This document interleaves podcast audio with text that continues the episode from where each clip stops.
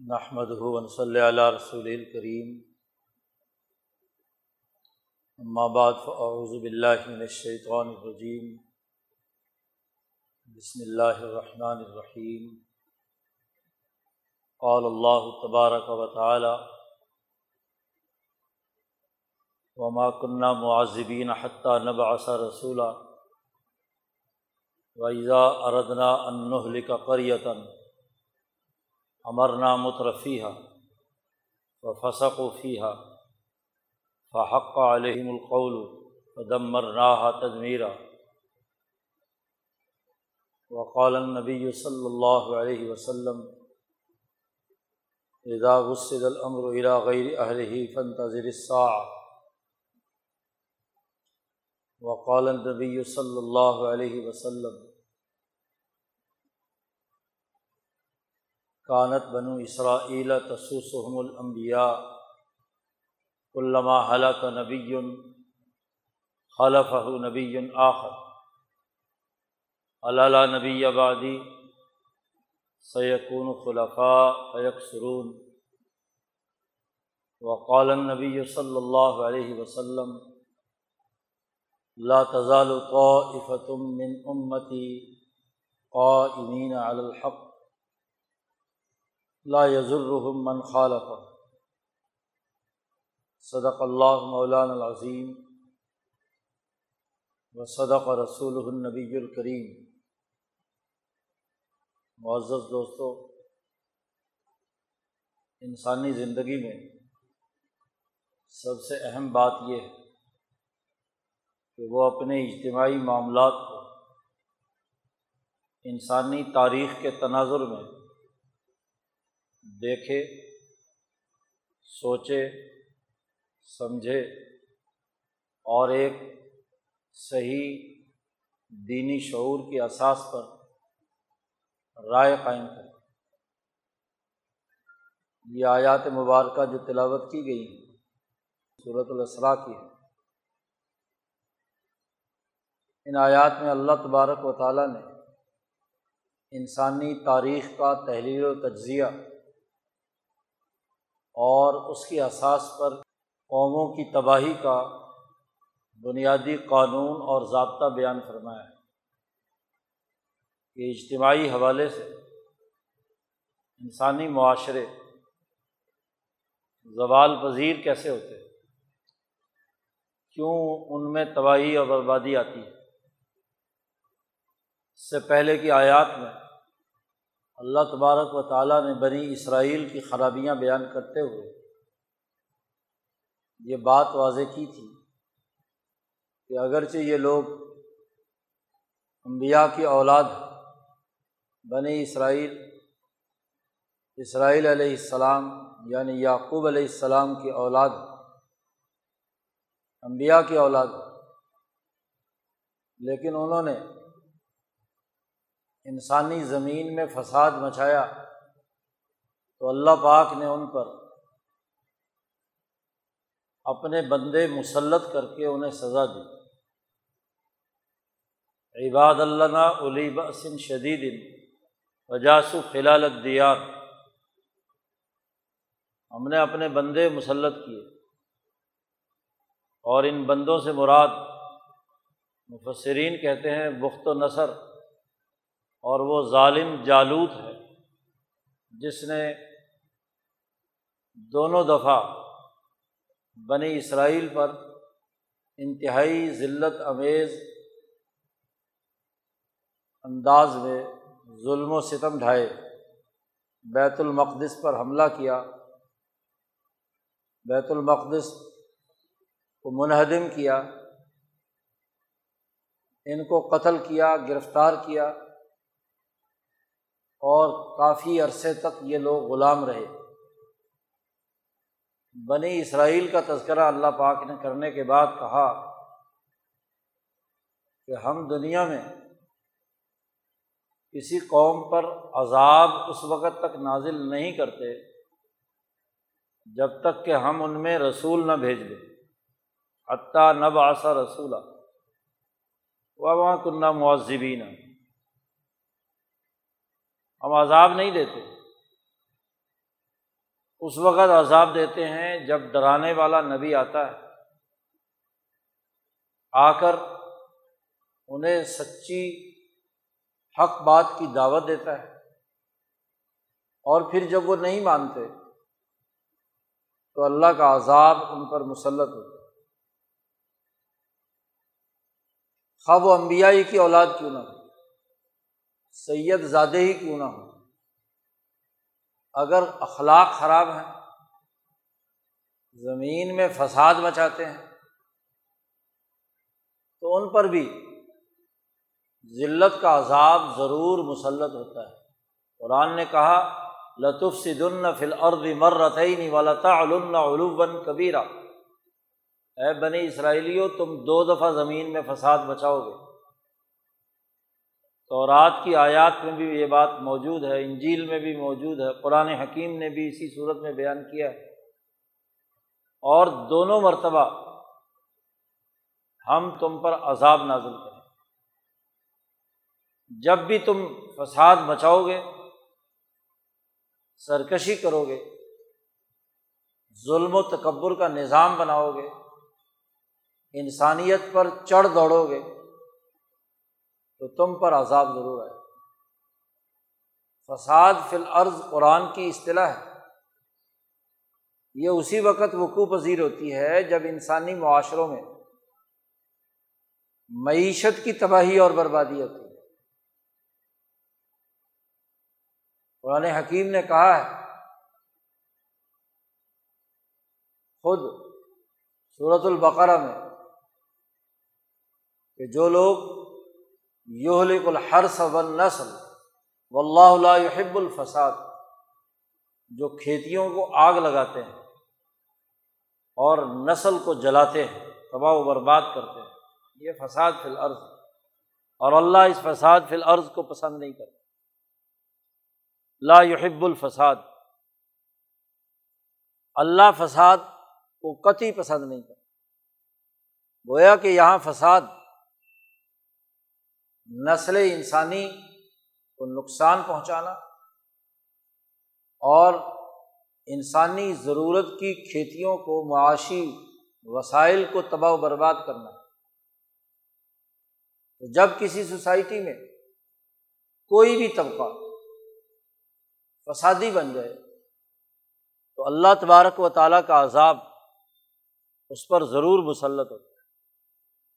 سزا ضرور آتی ہے۔ انسانیت عذاب الہی میں مبتلا ہوتی قرآن حکیم بڑی وضاحت کے ساتھ اس حقیقت کی نشاندہی کرتا ہے کہ انسانی معاشروں میں جب بھی ایسی صورتحال پیدا ہوئی تو عذاب الہی نے ان کا پیچھا کر لیا۔ دنیا کی ذلت اور رسوائی بھی انہیں حاصل ہوئی۔ اور ایسے فسادیوں کے لیے آخرت کے عذاب کی وعید بھی سنائی گئی۔ ابھی ساحت مبارکہ میں اللہ تبارک و تعالیٰ فرماتے ہیں کہ ہم رسول بھیج کر یا رسولوں کے نمائندے، علماء ربانیین اور اولیاء اللہ بھیج کر قوموں کو سیدھے راستے کی ہدایت کرتے ہیں۔ اور اگر وہ باز نہ آئے، تو پھر ان پر عذاب الہی آتا اللہ باغ ارشاد فرماتے ہیں کہ جب ہم کسی بستی کو تباہ کرنے کا ارادہ کر لیتے ہیں ایدا اردنا انوہ کا کر یتن تو امرنا مترفی ہے ان کے جو عیاش سرمایہ پرست مالدار، سرمایہ دار لوگ۔ سب سے پہلے ہم انہیں تنبی کرتے ہیں کہ وہ سچی اور صحیح بات کی اطاعت کرے حضرت عبداللہ ابن عباس رضی اللہ تعالی عنہما امرنا کی حقیقت بیان کرتے ہیں۔ کہ ہم حکم دیتے ہیں، کس بات کا حکم دیتے بتا کہ وہ رسول جو ان کی طرف پیغام لائے ہیں، جو سچے لوگ انہیں حق کی دعوت دیتے ہیں، تو وہ اللہ اور اس کے رسول اور انسانیت کی ترقی کے ان امور کو جو کتاب اللہ میں بیان کیے گئے ہیں، انسانیت کی فلاح و بہبود کے ہیں، ان کی قبولیت کی دعوت دیتے ہیں، حکم دیتے ہیں۔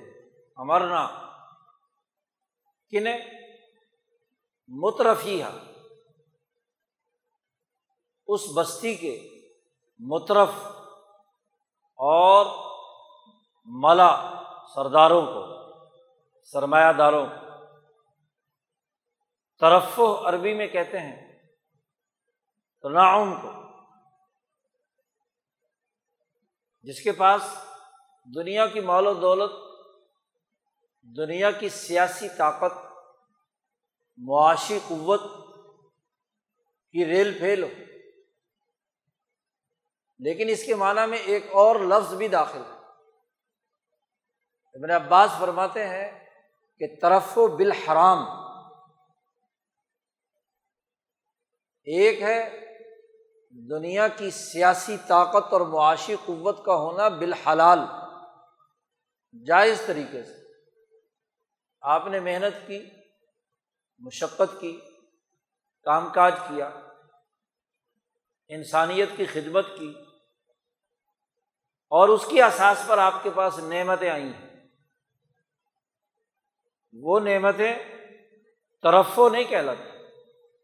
قرآن حکیم نے کوئی آٹھ جگہ پر یہ لفظ استعمال کیا ہے۔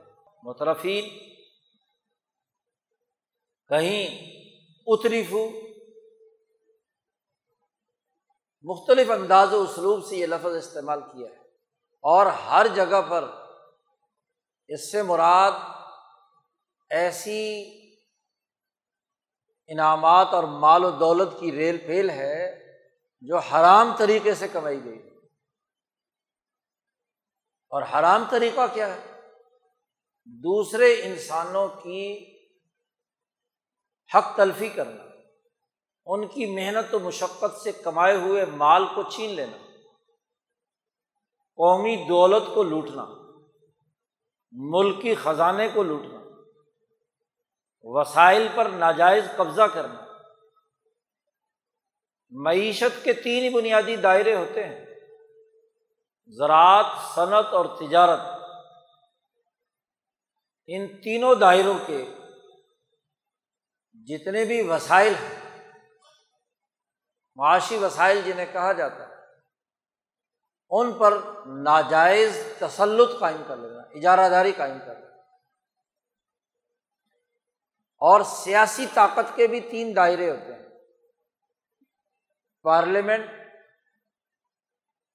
جو قانون سازی کرتی ہے، جسے مقننہ کہا جاتا ہے، انتظامیہ جو اس قانون کے مطابق ملک کا نظم و نسق چلاتی ہے، بیوروکریسی، اور تیسری عدلیہ جو انصاف فراہم کرتی ہے کہ قانون کے مطابق انتظامیہ نے اور اس سوسائٹی کے بسنے والے لوگوں نے قانونی پابندی کی ہے یا قانون شکنی کی ہے؟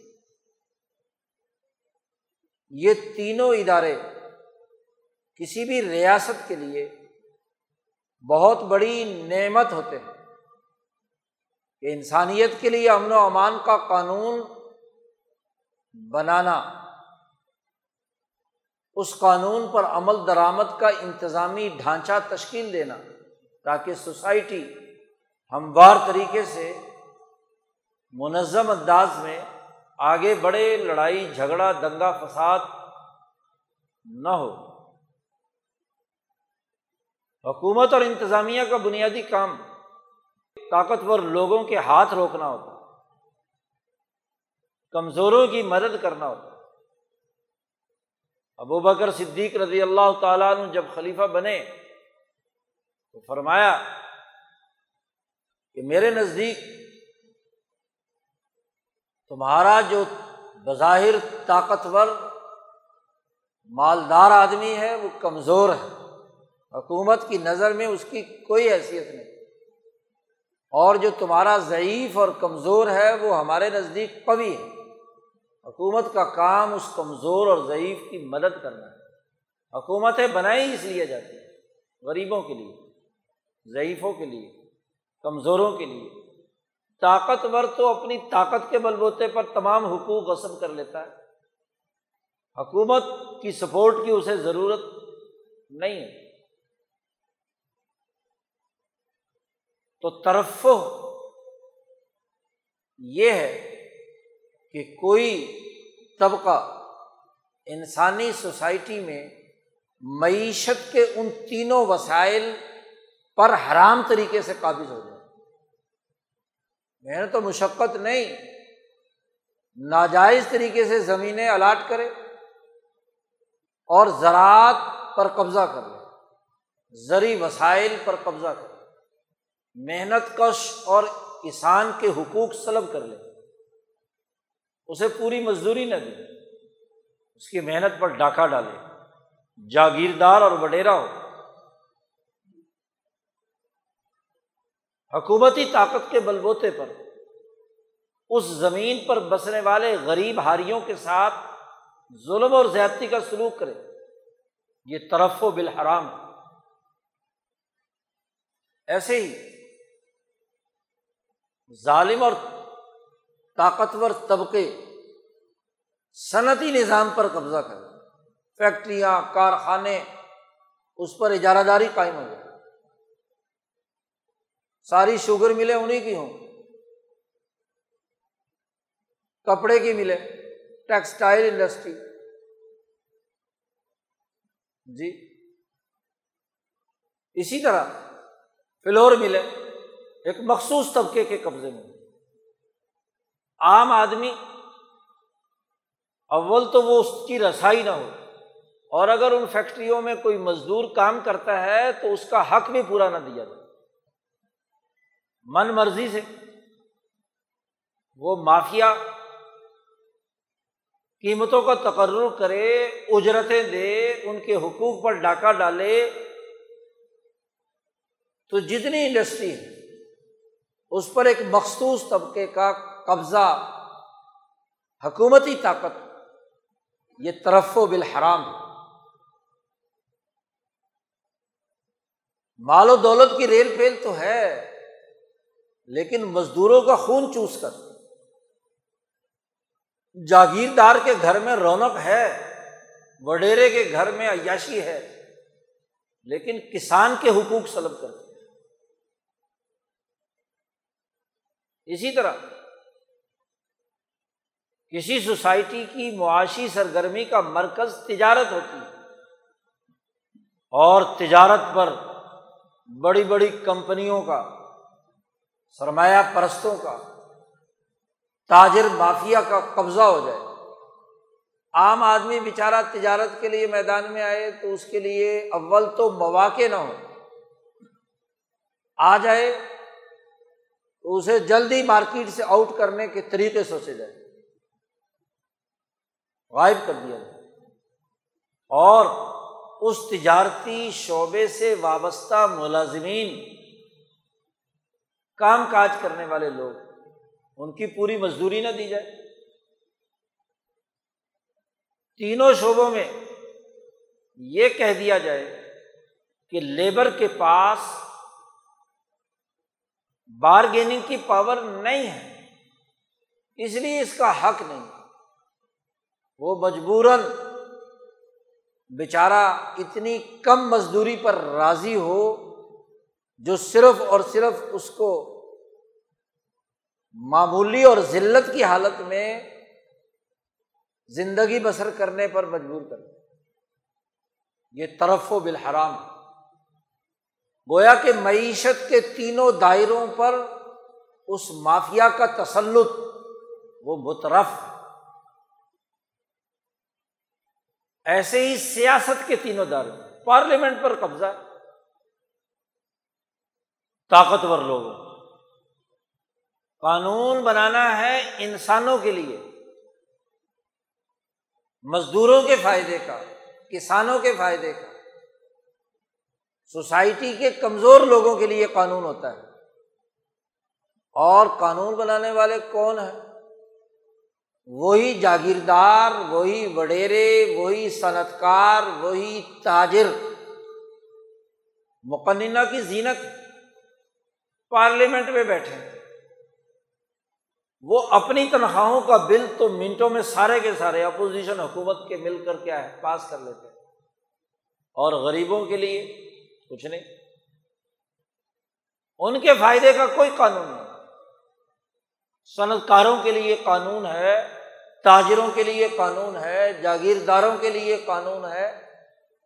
مزدوروں، کسانوں، غریبوں، انسانیت، عام انسانیت کے لیے کیا قانون سازی؟ تو پارلیمنٹ پر تسلط حاصل کر کے قومی خزانے پر بوجھ بننا، یہ طرف و بالحرام ہے۔ اسی طرح بیوروکریسی، اس کی تنخواہیں، اس کے الاؤنسز اس کی رہائش گاہیں، اس کے مفادات کا تحفظ، اس کا ٹی اے ڈی اے وہ بہت زیادہ ایک عام آدمی بچارا بلکہ اسی انتظامی شعبے کا بےچارا کلرک بےچارا نچلے درجے کا افسر، اس کی تنخواہ کچھ نہیں۔ بلکہ اس نچلے طبقے کے ذریعے سے عوام کی جیبوں سے کرپشن اور لوٹ مار سے دولت حاصل کر کے حصہ پتی پہنچانا افسر اعلیٰ تھا۔ طرف و بالحرام۔ عدلیہ، جس کا کام ہے انصاف فراہم کرنا۔ لیکن اگر انصاف عدالتوں میں بکنے لگے اور اس انصراف کی خریداری کے لیے ماشاء اللہ وکلا کا جمگھٹا وہ ساتھ یہ طرف و بالحرام ہے۔ بڑی نعمتیں ہیں، بڑی دولت ہے، بڑے خزانے ہیں۔ لیکن حاصل کیسے کیے؟ کیا جائز تنخواہ کی بنیاد پر؟ اور وہ تنخواہ بھی خود ہی مقرر، پینشن بھی خود ہی مقرر۔ تو یہ طرف و بالحرام۔ ان لوگوں کے بارے میں اللہ نے کہا ہے، امرنا مترفی ہمارا رسول اور جو نائب رسول، صحابہ تعبین اولیاء اللہ، علماء ربانیین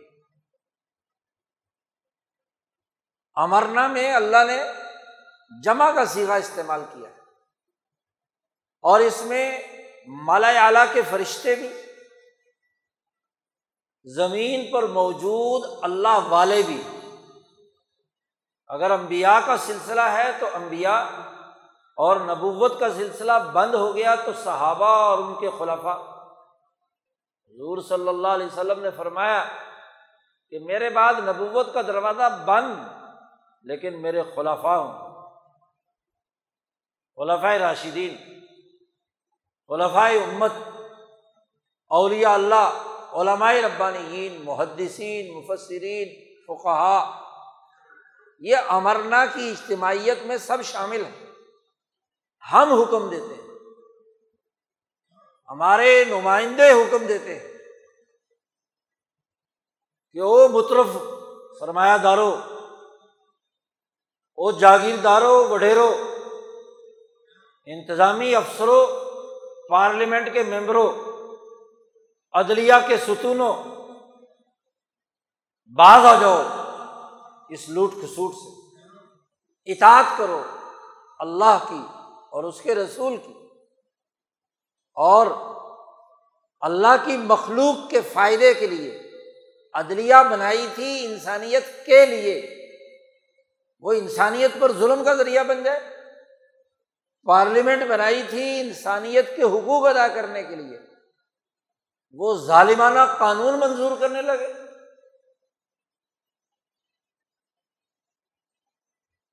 انتظامیہ اور بیوروکریسی تشکیل دی گئی تھی۔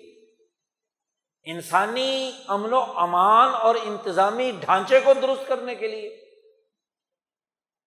زرعی نظام بنایا گیا تھا۔ رزق کی فراوانی کے لیے اور جاگیردار اس کو ذاتی مفادات کے لیے استعمال کرے۔ تجارت، خرید و فروخت اور لین دین تعاون باہمی کے لیے تھی اور تاجر مافیا ظلم اور لوٹ مار شروع کر دے۔ صنعت دستکاری ہاتھوں سے ہو یا آج جدید انڈسٹری کا نظم و نسق ہو، وہ انسانوں کے لیے سہولتیں بہم پہنچانے کی چیزیں بنانے کے لیے وہ انسانوں کو فائدہ پہنچانے کے بجائے ان کے نقصان کا باعث بنے۔ تو امرنا مترفیہ ہم حکم دیتے ہیں، اللہ کہتے ہیں ہمارے حکمران، ہمارے نمائندے، ہمارے فرشتے، ہمارے پیغمبر، پیغمبروں کے جانشین، سچے اولیاء اللہ، وہ حکم دیتے ہیں مترفین کو بتا آتی اطاعت اختیار کر ہماری جو کراط کراط حفظ جسے کہتے ہیں، پاکستان، ہندوستان میں جو پڑھی جاتی ہے، اس میں امرنا مترفی ہے۔ دوسری قرآت ہے، امرنا مترفی ہے کسی قوم پر تباہی اتارنی ہو تو ایسے مترفین کو ان پر مسلط کر دیتے ہیں جو طرف و بالحرام کے ذریعے سے، عمارت سے۔ ابن عباس فرماتے ہیں کہ اگر امر نہ پڑے تو کہا گیا کہ ہم انہیں حکمران بنا دیتے ہیں کسی قوم کو۔ ایسے سرمایہ دار ایسے جاگیردار، ایسے وڈیرے، ایسے ظالم پارلیمنٹرین، ایسے انتظامی افسران، ایسی عدلیہ ان پر مسلط کر دیتے پھر وہ کیا کرتے فی ہا پھر اس بستی میں وہ فسق و فجور کرتے ہیں۔ ففسقوفیہ پہلے طرف حاصل کیا حرام سے اور اس سے جو دولت لوٹی، اس کو بنیاد بنا کر مزید لوٹ کھسوٹ کا راستہ اختیار کرتے امام شاہ ولی اللہ حجت اللہ البالغ میں فاسق کی تعریف کرتے ہیں۔ فساق کے بارے میں فرماتے ہیں کہ یا ملون اعمال البہیمیا و صبعیہ خلاف الملہ۔ تعریف کی ہے شاہ صاحب۔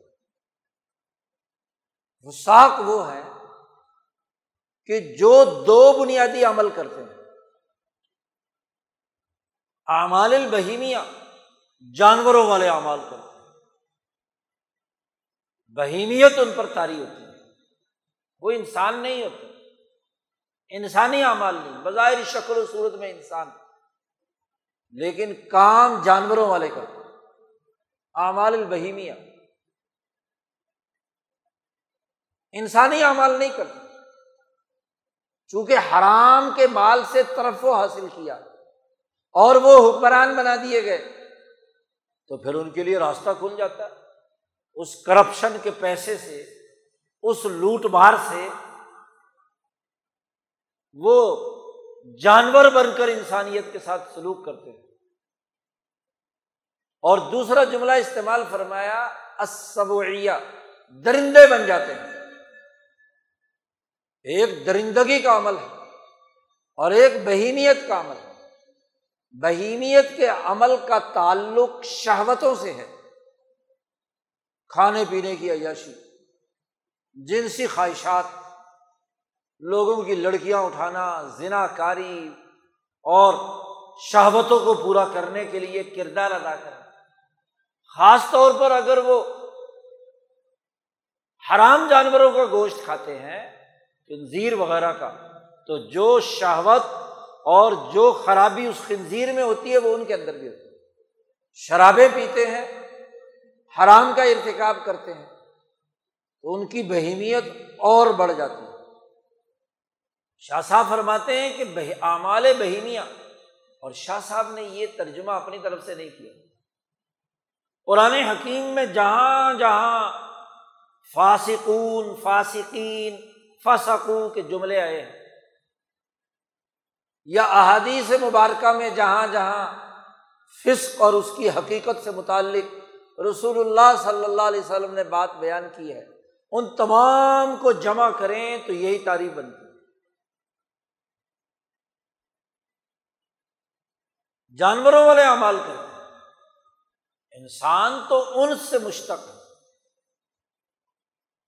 وہ تو دوسرے انسانوں کے ساتھ خیر خائی سوچتا ہے، غریبوں پر رحم کرتا ہے، اپنے رشتے داروں کے ساتھ سلا رحمی کرتا ہے، عدل و انصاف سے کام لیتا ہے، ان کے حقوق ادا کرتا ہے۔ یہ انسان ہے۔ اور جو انسان اپنے جیسے انسانوں کو کاٹ کھائے جیسے کتا اپنے جیسے کتے کو قریب نہیں آنے دیتا بھوکتا ہے۔ حالانکہ نسل ایک ہے۔ جی۔ آپس میں کیا ہے؟ اکٹھے نہیں رہ سکتے۔ ایک کتا دوسرے کو دیکھے گا۔ اس لیے نبی اکرم صلی اللہ علیہ وسلم نے فرمایا کہ دنیا جی فتن و طالب قلعہ دنیا مردار ہے۔ اور اس مردار کے پیچھے جانے والے کتے ہیں۔ اور کتا جب مردار پر ٹوٹتا ہے تو دوسرے کتے کو قریب نہیں آنے دیتا، کہتا یہ مردار میرا ہی رہنا چاہیے۔ یہ بہیمی عمل، جانوروں والا عمل۔ جی۔ ایسے ہی وہ تمام جانور جو درندے نہیں ہیں، لیکن ان میں جو لالچ، ہرس خنزیر ہے، کتا ہے، یہ بہیمی اعمال اور وہ اعمال جو درندوں، شیر کے چیر پھاڑ کھا جاتا بھیڑیا سبعیا انسان پر جب یہ درندگی آ جاتی ہے، تو وہ دوسرے انسانوں کا لحاظ نہیں رکھتا۔ اس لیے جنگل کا بادشاہ کہلانے والا شیر جس جانور کو کمزور دیکھتا ہے اس پر حملہ آور ہوتا ہے اور کھا جاتا ہے۔ ہرن اس سے نہیں بچتا لوبڑ اس سے نہیں بچتا، بندر اس سے نہیں بچتا، جو بھی کمزور ہو۔ یہی حال بھیڑیے تو انسان، جو انسان بھیڑیا بن جائے، شیر بن جائے، درندہ بن جائے اور درندگی والے اعمال کرے یا کتا اور خنزیر بن کر وہ اعمال کرے۔ شاہ صاحب کہتے ہیں، خلاف الملہ۔ ہر ملت اور بالخصوص ملت ابراہیمیہ حنیفیہ کی اصطلاح ہے۔ ملت ابراہیمیہ حنیفیہ کی اساس انسانیت دوستی ہے۔ اس لیے ملت ابراہیمیہ حنیفیہ کے جو دس اصول قرآن نے بیان کیے ہیں، اصول اشرا کہ اللہ کے ساتھ شریک نہ کہو انسانوں کو قتل نہ کرو۔ اپنی اولاد کو مت مارو۔ کم نہ تولو، کم نہ ناپو۔ معاہدات کو پورا کرو۔ صورت النعام کے آخری رقو سے پہلے رقو میں قرآن نے تفصیل کے ساتھ بیان کیا۔ کل تالو اتلما حرما علیکم رب کم اللہ تشریک اللہ شیئن غورہ وغیرہ پوری تفصیل پورے رقو میں بیان کی ہے۔ تو یہ وہ اصول، یہ ملت ابراہیمیہ حنیفیہ کہ ایک آدمی ملت ابراہیمیہ حنیفیہ کا اپنے آپ کو پیروکار کہتا ہے۔ ایک زمانے میں یہودی کہتے تھے۔ انہوں نے جب اسے توڑا، جن کا تذکرہ اس آیت کے سیاق و سباق میں اللہ نے کیا ہے، تو اس ملت پر ایمان رکھنے کے باوجود فسقوفی ہے اسے توڑ دیا، درندے بن گئے، جانور بن گئے۔ اور پھر عیسیٰ علیہ السلام کے زمانے میں یہی ملت ابراہیمیہ عیسوی مذہب کی صورت میں تھی۔ تو جب جرم کا انہوں نے ارتقاب کیا، ان کا فسق و فضول اور پھر ملت ابراہیمیہ حنیفیہ کا آج کا جو دین ہے، وہ دین محمدی صلی اللہ علیہ وسلم۔ جو انسانی حقوق کی تفصیل اس کا پورا سسٹم بیان کرتا ہے۔ حضور صلی اللہ علیہ وسلم نے عدالتی نظام کے معیارات بھی بتلائے، انتظامی افسران کے اصول اور ضابطے بھی بتلائے۔ قانون سازی کرنے والے فقہا اور قانون ساز لوگوں کے تفقع اور بصیرت کے معیارات بھی بتلائے۔ زراعت کے قانون بھی بیان کیے، تجارت کا قانون بھی بیان کیا، صنعت کا قانون بھی بیان کیا۔ خرید و فروخت اور لین دین پر سینکڑوں حدیثوں میں معاشی سسٹم بیان کیا۔ اب ایک آدمی مسلمان ہے، کلمہ گو ہے، لا الہ الا اللہ محمد الرسول اللہ پڑھتا ہے، تو ملت کے اصول تو یہ تھے کہ وہ معیشت کے ان تینوں دائروں میں اور سیاست کے ان تینوں دائروں میں نبی اکرم صلی اللہ علیہ وسلم کے بنائے ہوئے سسٹم کی پاسداری کرتا، لیکن کلمہ پڑھ لیا۔ معاہد اپنے آپ کو کہتا ہے۔ رسول اللہ صلی اللہ علیہ وسلم کا عاشق کہتا ہے۔ آپ کی رسالت کو دل میں بٹھاتا ہے۔ لیکن عمل اس کا فسقوفی ہے رسول اللہ صلی اللہ علیہ وسلم کے لائے ہوئے سیاسی، معاشی نظام کو، عبادات کے سسٹم کو پورے طور پر ادا نہیں کرتا، توڑتا ہے وفا سکوفی ہے تو اب یہ یہودی جب ان پر عذاب آیا تھا، پہلے جالود نے انہیں غلام بنایا، جس سے داود علیہ السلام نے انہیں چھڑایا۔ پھر بخت و نثر نے، جس سے اس دور کے انبیاء نے چھڑایا۔ جالود سے تالود نے چھڑایا اور داود علیہ السلام نے اسے قتل کیا۔ پھر بخت و نثر سے بچایا انہیں۔ انبیاء علیہ السلام کی تعلیم۔ لیکن ان کے اس ملت کے بنیادی اثاثی اصولوں سے انحراف کی سزا ملی۔ تو کیا خیال ہے؟ رسول اللہ صلی اللہ علیہ وسلم نے فرمایا تھا کہ میری امت بھی یہودیوں کے نقش قدم پر چلے گی۔ لطت تب سنن منکان قبل کم شبرم بشبرن زرام بزرائن دوسری روایت میں فرمایا، تابق نال بن نال جیسے جوتا جوتے کے برابر ہوتا ہے، ایسے ہی یہودیوں کے جوتے، عیسائیوں کے جوتے کے برابر ان مسلمانوں کا بھی ہوگا۔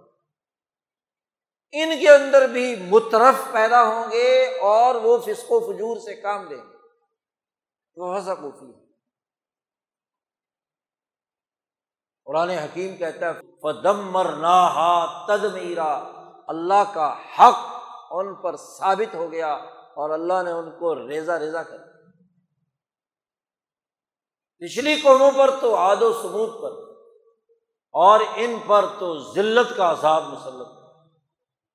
پتھر برسے، آسمانی عذاب آیا۔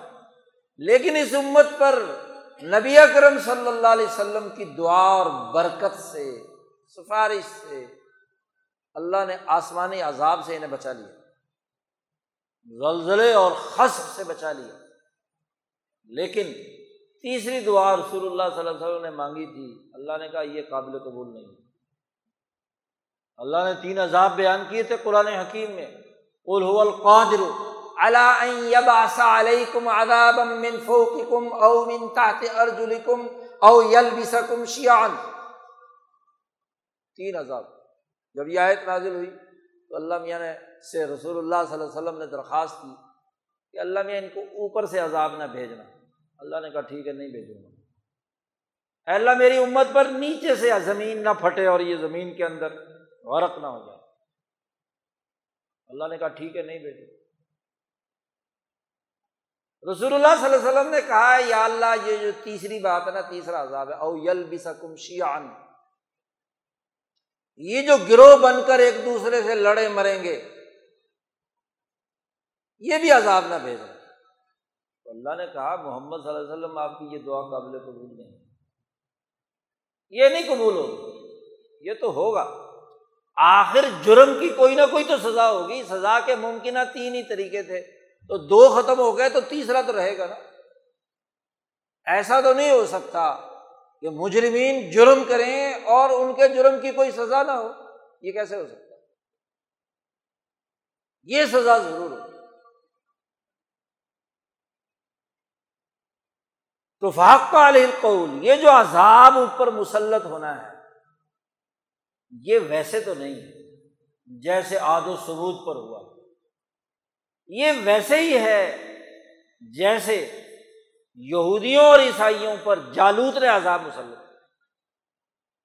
بخت و نثر نے عذاب مسلط انہیں ذلیل کیا، ان کو غلام بنایا، انہیں پستی میں مبتلا کیا، تو پستی کا عذاب ضرور۔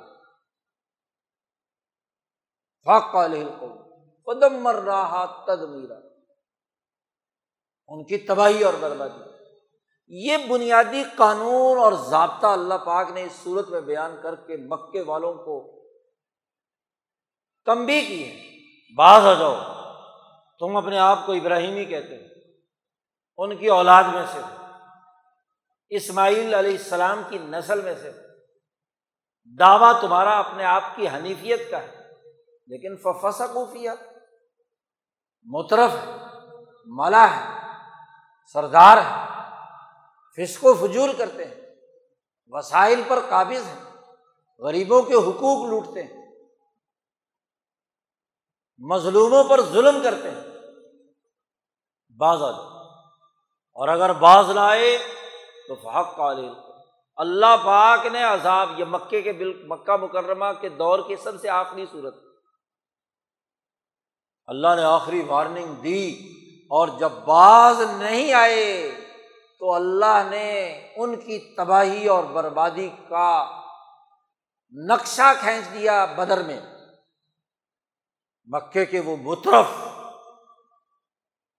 محمد مصطفیٰ صلی اللہ علیہ وسلم کے تین سو تیرہ جان نثاروں نے راستے سے ہٹا دیا۔ ستر بڑے بڑے گرفتار کر کے قتل کر دیے تھے جو پکے مترف تھے، ان کا کوئی علاج دنیا میں ممکن نہیں تھا۔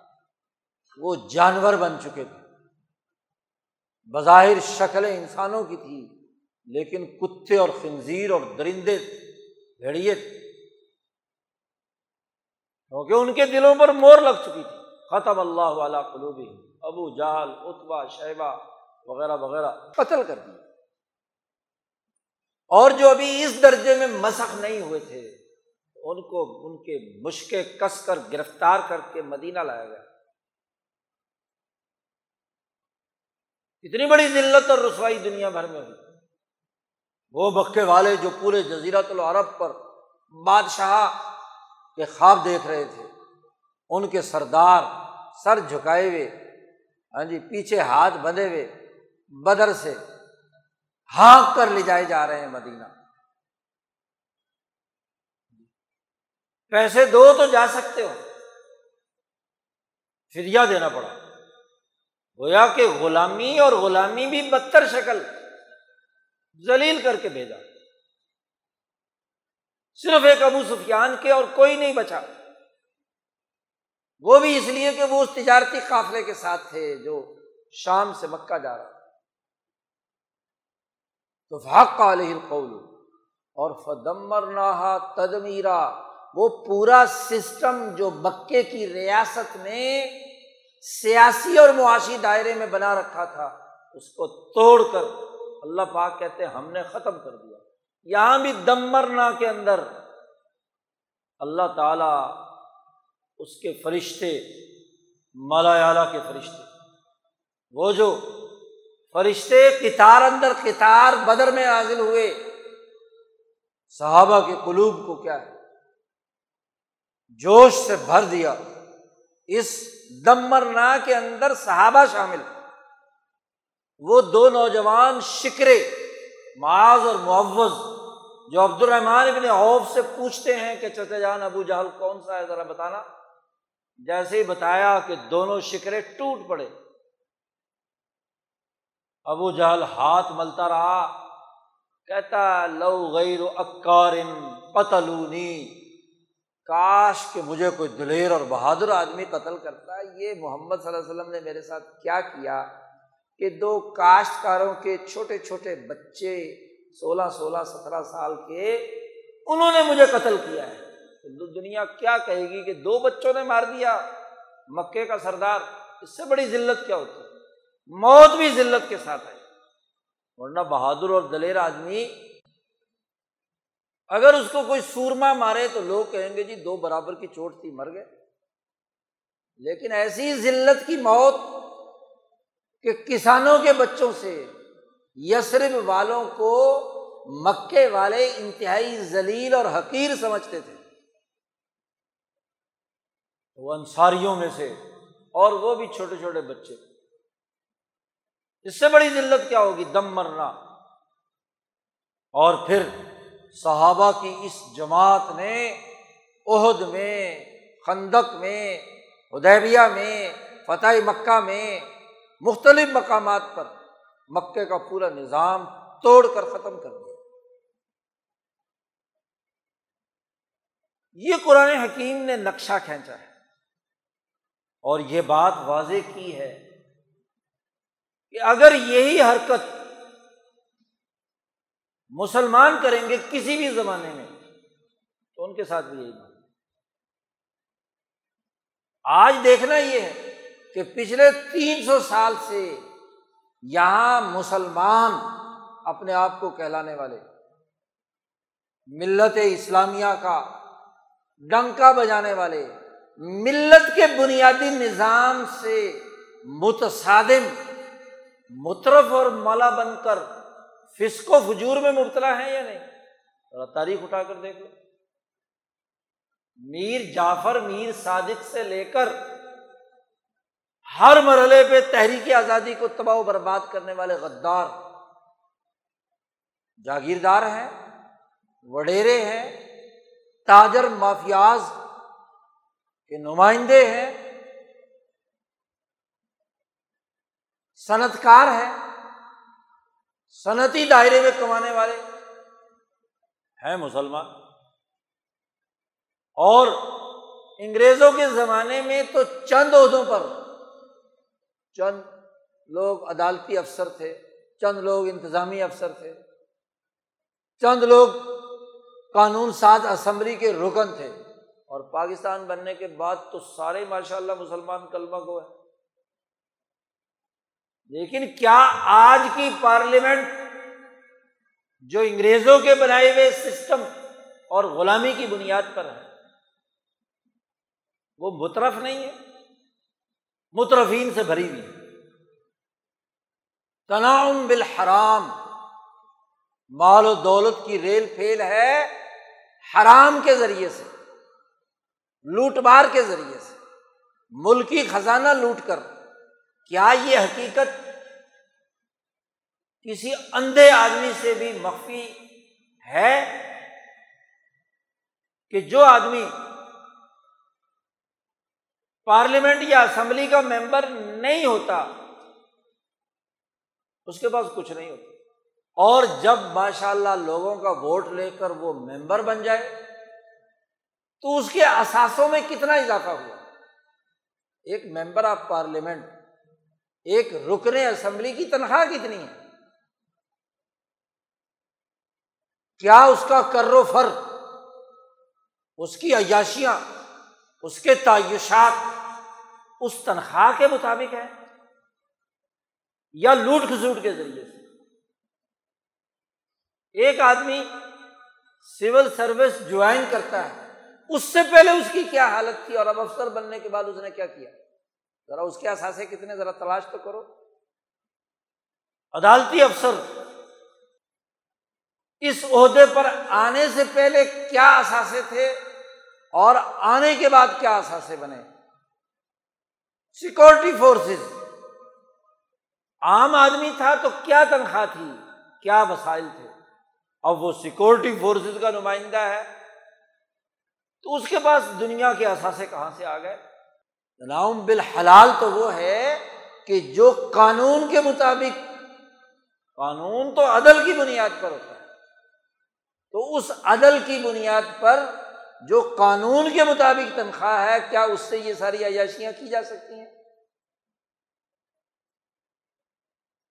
پڑوسی ملک جو ہمارے ساتھ ہی آزاد ہوا، اس کا ایک افسر وہ عدالتی ہو، انتظامی ہو، فوجی ہو، پولیس کا ہو۔ وہ تو بےچارا اپنا ٹفن گھر سے لاتا ہے کھانے کے لیے۔ اس کے بعد اتنے پیسے نہیں ہوتے کہ وہ عیاشیاں کر سکے، اپنی طرح میں گزارا کرتے۔ اور ہم کہتے ہیں جی یہ تو غیر مسلم ہے۔ اور ماشاء اللہ مسلمان، اس کے ذرا اثاثے کتنے ہیں؟ غیر مسلم ملک کے چین کرپشن اور لوٹ مار پر افسران کو، کتنے افسران کو گولی سے اڑا دیا گیا؟ ڈسپلن قائم کیا۔ اثاثے فالتو کیسے بن گئے؟ اور یہاں کوئی پوچھنے والا نہیں۔ اور ظلم خدا کا۔ مترف پرانے زمانے میں جاگیردار، وڈیرے اور انتظامی افسران اور حکمران ہوتے تھے۔ اور اب مترف ماشاء اللہ پیر، گدی نشین، علماء، مذہبی نمائندے، وہ بھی مترف بن گئے۔ تناؤم بالحرام، قوم کا پیسہ حرام طریقے سے کمانا، جھوٹے فتوے دینا، جھوٹی سیاسی پارٹیوں کی ایجنٹیاں کر کے اربوں روپے وصول کر لینا۔ یہودیوں کے گنتی کے علماء تھے جو یہ حرکت کرتے چند عیسائیوں کے راہبین میں بہت کم تعداد تھی جو اس طرح کا کام کرتے جی۔ لیکن ماشاء اللہ اس کے مقابلے میں آج ذرا ستاون اسلامی ملکوں کے بڑے بڑے اسلاموں کے نمائندے ذرا ان کو دیکھ لو۔ ان کی حالت کیا ہے؟ کیوں؟ اس لیے کہ اس سرمایہ پرست طبقے میں جو حکومت پر قابض ہوتا ہے، جو پارلیمنٹ میں، عدلیہ میں، انتظامیہ میں، معیشت میں، وہ کہتا ہے کہ جی پاکستان اسلام کے نام پر بنایا تھا۔ تو یہاں اسلام کی بنیاد پر لوگوں کو بے وقوف بنانے کے لیے مذہبی طبقہ بھی ساتھ شریک ہونا چاہیے۔ جو مذہبی طبقے کے لیڈران ہیں، ان کو خرید لو۔ وہ اسلام کا نعرہ لگائیں اسلامی نظام نافذ کرنے کے دعوے کریں اور ماشاء اللہ پیسوں کی ریل فیل ہو جائے۔ جی۔ سب سے بڑی خرابی کی بات۔ ہے اور اسی کو اللہ پاک نے فرمایا کہ ان کثیرم من الحباری ور روحبانی لیا کلون الناس بالباطل و یسدون عن سبیل اللہ نبی اکرم صلی اللہ علیہ وسلم کے زمانے میں یہودیوں اور عیسائیوں کی کثیر تعداد اخبار و روحبان کی ایسی پیدا ہو گئی کہ جو لوگوں کا مال باطل طریقے سے کھاتے ہیں۔ اور جب وہ مذہبی نمائندہ فتوا فروشی کرے گا، اشترو بھی آیاتی سمن کلیلا فتوے بکیں گے، تو پھر اس کے نتیجے میں کیا ہوگا؟ یسدون سبھی اللہ۔ کے راستے سے لوگ۔ ان کا کام تو ان حکمران طبقوں کو۔ دین کی تعلیمات کی اطاعت پر مجبور کرنا تھا۔ اور اگر وہ بھی ان کے ہم نوالا اور ہم پیالہ بن گئے تو نبی کرم صلی اللہ علیہ وسلم نے صحابہ سے پوچھا کہ پتہ ہے یہودیوں کو علماء پر اللہ نے لانت کیوں بھیجی؟ صحابہ نے کہا، اللہ و رسول عالم۔ نبی کرم صلی اللہ علیہ وسلم نے فرمایا کہ لانت اس لیے بھیجی کہ ان کے علماء شروع شروع میں حکمران طبقوں پر تنقید کر کے اپنے مذہب کی حقانیت بیان کرتے تھے۔ اور پھر اس کے بعد حکمرانوں نے کہا، ذرا مولانا صاحب ہمارے پاس بھی آ کر روٹی کھا لیا کرو۔ جی؟ ان کے ساتھ دوستی لگانے شروع کر دی۔ اب کہتے ہیں ہم نصیحت کرنے کے لیے حکمرانوں کے پاس جاتے ہیں۔ نصیحت کر کے تو خربوزہ خربوزے سے رنگ پکڑتا ہے۔ بجائے یہ کہ ان حکمرانوں کو اپنے رنگ میں رنگتے خود ان کے رنگ میں رنگ گئے رسول اللہ صلی اللہ علیہ وسلم نے فرمایا کہ شروع شروع میں تنقید کی، جب کھانا پینا کچھ ملنا شروع ہو گیا تو پھر ان کے دل میں وہ شدت اس کی خلاف بات کرنے کی ختم ہو گئی۔ پھر ویسے ہنسی مذاق میں کہتے تھے کہ یار کچھ جی ہاتھ ہوڑا رکھا کرو، بس۔ جی اخلاق کا مظاہرہ کیا کرو۔ غلط الفاظ نہ استعمال کیا کرو اپنے مخالفین کے نام۔ بس اتنا سا باز کہہ دیں۔ گے لیکن ان کے ظلم کے کردار، ان کے فسق و فجور پر کوئی گفتگو نہیں۔ جی اور پھر ایسا ایسا، جب ان کے ہم نوالا پیالہ بننے لگے، تو پھر انہوں نے آفر کی کہ یہ پلاٹ ہے، یہ کوٹھی ہے، یہ بنگلہ ہے، یہ پیسے ہیں، یہ تم بھی کھاؤ پیو۔ یہ فلاں ہے، یہ فلاں ہے۔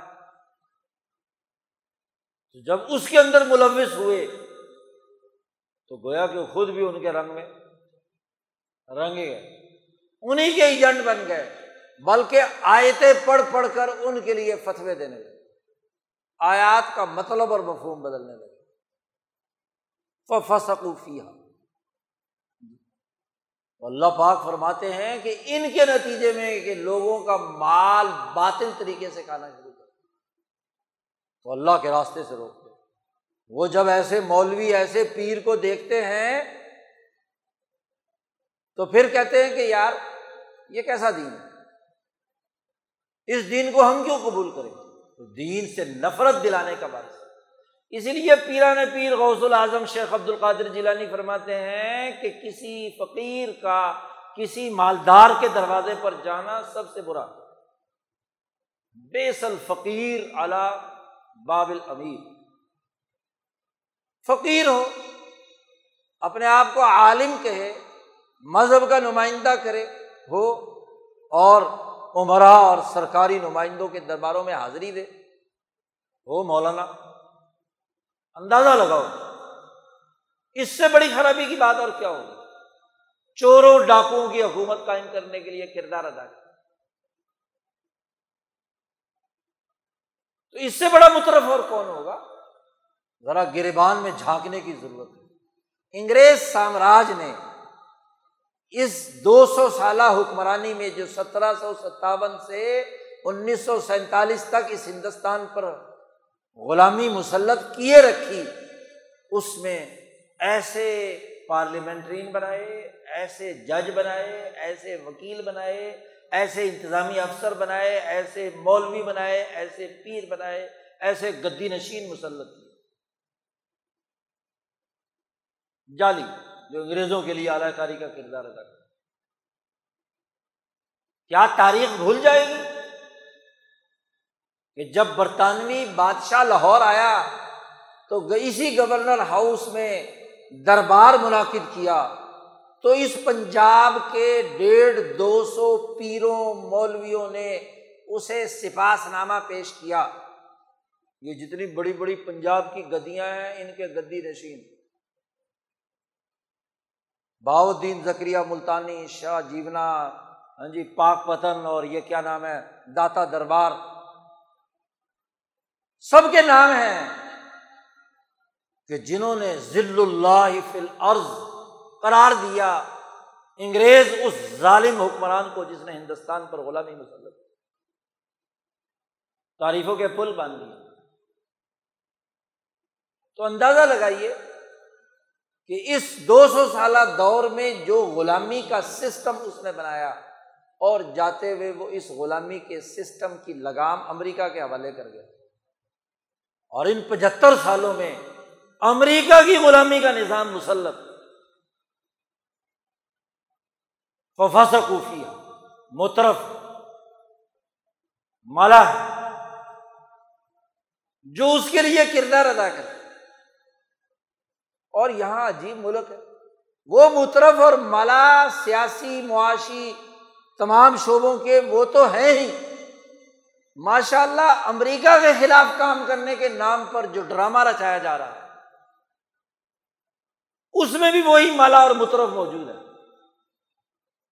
وفاسا کوفی ہے جو اسی طریقے سے کرپشن اسی طریقے سے لوٹ مار پونے چار سال حکومت رہی، وہی کام کیے جو پہلے کرتے رہے۔ پھر کہتے ہیں ہم امریکہ کے خلاف انقلاب آ رہے ہیں۔ وہی کرپشن کا پیسہ جس کی بنیاد پر ان کی حکومت بنی تھی۔ آج دوسرا کوئی اے ٹی ایم کھل گیا جس کی بنیاد پر کیا ہے؟ انسانی سوسائٹی پر، امریکہ دشمنی کے بیانیے پر انقلاب لانے کے دعوے کیے جا رہے ہیں۔ اس سے بڑا ظلم کیا ہوگا کسی قوم کے ساتھ؟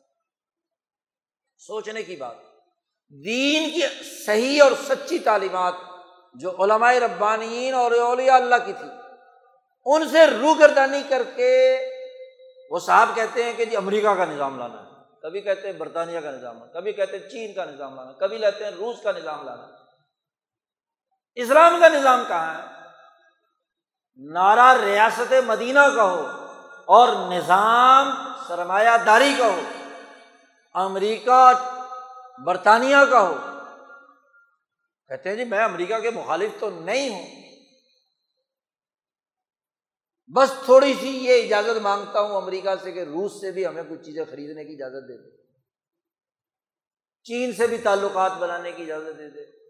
کیا ان دونوں سے بھی جو اجازت مل جائے اور امریکہ کی بھی اجازت مل جائے، اس ملغوبے کا نام ریاست مدینہ۔ اس کا نام دین اسلام کا نظام ہے۔ یاد رکھو، محمد مصطفیٰ صلی اللہ علیہ وسلم کا نظام ایک کامل، مکمل، کمپریہنسو ایک سسٹم ہے۔ اس سسٹم نے نہ امریکی نظام، نہ برطانوی نظام، نہ فرانسیسی اور جرمن نظام، نہ روسی اور چینی نظام، اس کا اس کا کوئی تعلق نہیں۔ سرمایہ پرستی کا دشمن ہے۔ وہ ہر قسم کی لوٹ کھسوٹ کا دشمن ہے۔ اگر ریاست مدینہ کا دعوے دار اس کے ایک طرف بہاؤدین زکریہ ملتانی کے غدار جاگیرداروں اور پیروں کا نمائندہ کھڑا ہو اور دائیں طرف امریکی نیشنل ہولڈر کھڑا ہوا ہو، تو وہ امریکہ کے خلاف انقلاب لائے گا۔ خیال است و محال است و جنو جب تک اس ملک سے غلامی کا وہ نظام جو انگریز سامراج نے دو سو سال میں قائم کیا اور پچہتر سالوں سے مسلط ہے۔ جب تک وہ ختم نہیں ہوتا تو بابا کہانیاں ہیں، نعرے ہیں، لوگوں کو بے وقوف بنانے کا عمل ہے۔ مجبے جمع کر لو، ادھر ادھر کی بات کر لو۔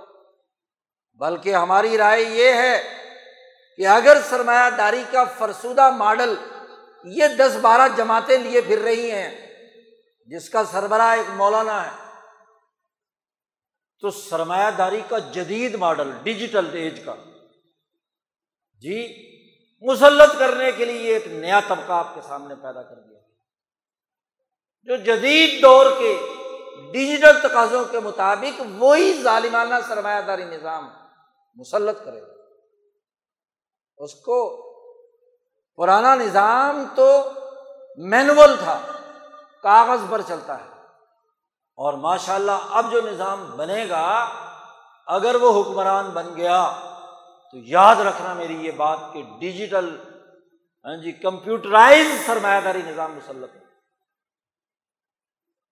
لوٹ کھسوٹ اسی طرح ہوگی ظلم اسی طرح ہو غیر قانونی کام اسی طرح ہو کیونکہ سرمایہ داری نظام کی نیچر ہی استحصال جب آپ نے سرمایہ کو اصل بنا لیا اور انسان کو اس کا غلام قرار دے دیا۔